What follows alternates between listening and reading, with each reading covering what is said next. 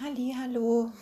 Weiter geht's oder sagen wir, wir fangen jetzt eigentlich erst an mit der Einleitung zu meiner Podcast Folge Die Reise zurück zu mir. Die Reise zurück zu mir soll eine Inspiration für alle sein, die einfach mal eine Pause vom Leben brauchen. Oder besser gesagt, von dem Alltag, das beginnt einem aufzufressen. Aber einfach ausklinken, wie mache ich das? Wenn jeder Tag einfach nur schwer ist, darf man nicht zu lange warten, denn wenn es zu spät ist, dann schlägt das kleine Schicksal zu und legt dich zur Ruhe. Meistens in Form einer schweren Krankheit.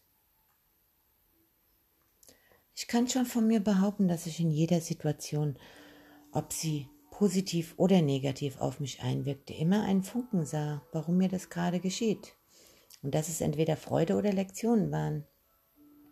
Ich war immer der festen Überzeugung, dass jedes Problem eine Bestandsaufnahme ist, dieses zu lösen und gestärkt den Weg weiterzugehen. Für mich gab es keine Probleme, sondern nur Lösungen. Auch dachte ich nicht über ungelegte Eier nach. Mein Motto war immer Problem erkannt, Problem verbannt.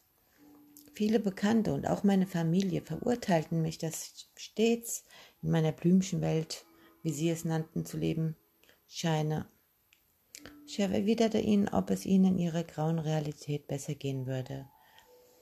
Aber auf solche Fragen erhielt ich nur Antworten wie, ja, dann erwarte ich nicht so viel und gehe auch nicht vom Schlimmsten aus.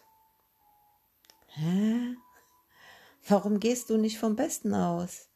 Ich war immer stets der Mensch, der irgendwie schon positiv, positiv gedacht hat. Immer, egal was war, ich habe dann immer gleich, oh komm, das ist doch nicht so wild und es gibt doch Schlimmeres und ja, warum erzähle ich das? Weil ich seit 2018 selbst in einer Schleife von nur funktionieren und nicht mehr Zeit haben, ein- und auszuatmen gesteckt habe. In dieser Zeit zerrten alle äußeren Kräfte nach mir und ich wusste schon morgens nicht, wie, wie ich den Tag zu bändigen hätte ich stand morgens total müde und sowas von unzufrieden auf, weil ich wusste, wie schwer der Tag wieder werden würde und schlief nachts sehr spät ein und meistens auch gar nicht durch, weil dann viele Gedanken über unerledigte Aufgaben mich einfach nicht zur Ruhe kommen ließen. Ich hörte Meditationen, Schlafmeditationen, aber die kann, es half nichts mehr. Ich kam nicht mehr runter. Ich kam nicht mehr zur Ruhe, bis ich dann wirklich irgendwann erschöpft einschlief. Ich war damals 48 Jahre alt. Und ich dachte wirklich irgendwann, es wird bald besser, es wird sich bald äh, normalisieren.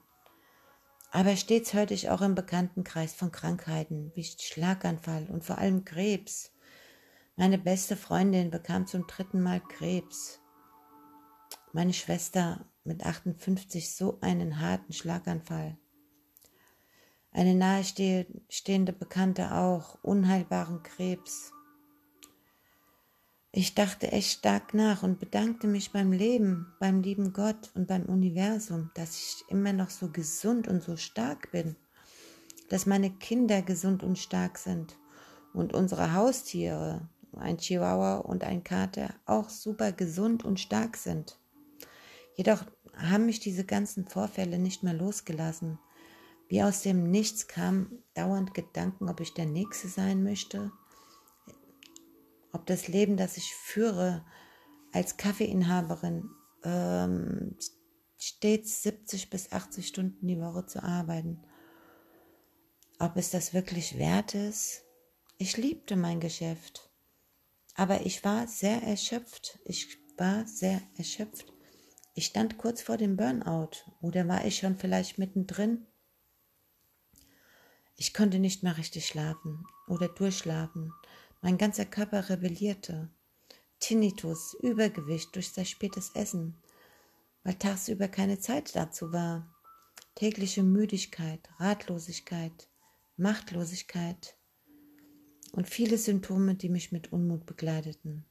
Das war der Moment zu sagen, hey, halt, stopp.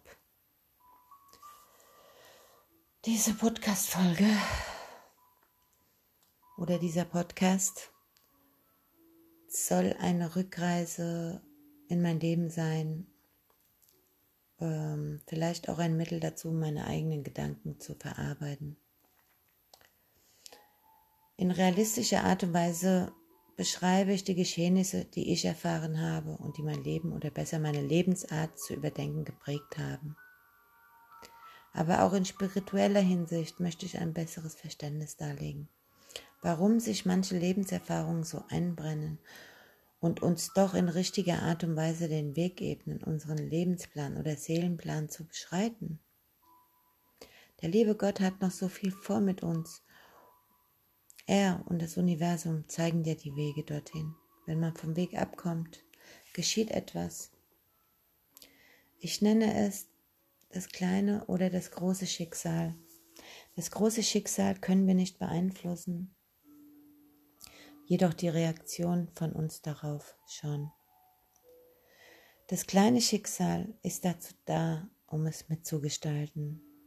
Kommen wir hier vom Weg ab, dann zeigt uns das Leben, dass wir in eine falsche Richtung laufen. Wie macht es sich bemerkbar? Eigentlich in allem, man fühlt es, aber man möchte es nicht wahrhaben. Nichts funktioniert mehr im Leben, alles gleitet aus den Händen und irgendwie will man die Kontrolle darüber haben, aber bemerkt, dass es gar keine mehr gibt. Die Lebenskraft verschwindet allmählich. Die ersten Krankheiten tauchen auf, sind wahrscheinlich noch harmlos aber das sind die ersten Anzeichen, dass der Körper anfängt zu rebellieren. Muss man so lange warten, bis man wirklich eine schwere, unheilbare Krankheit vom Arzt diagnostiziert bekommt? Muss es so weit kommen? Ich sage wirklich nein. Es ist nie zu spät, den für sich besten Weg zu gehen. Auch eine späte Erkenntnis führt dich wieder aus der Krankheit oder aus einem Zwang heraus. Egal was es ist, wenn du es wirklich willst, schaffst du es.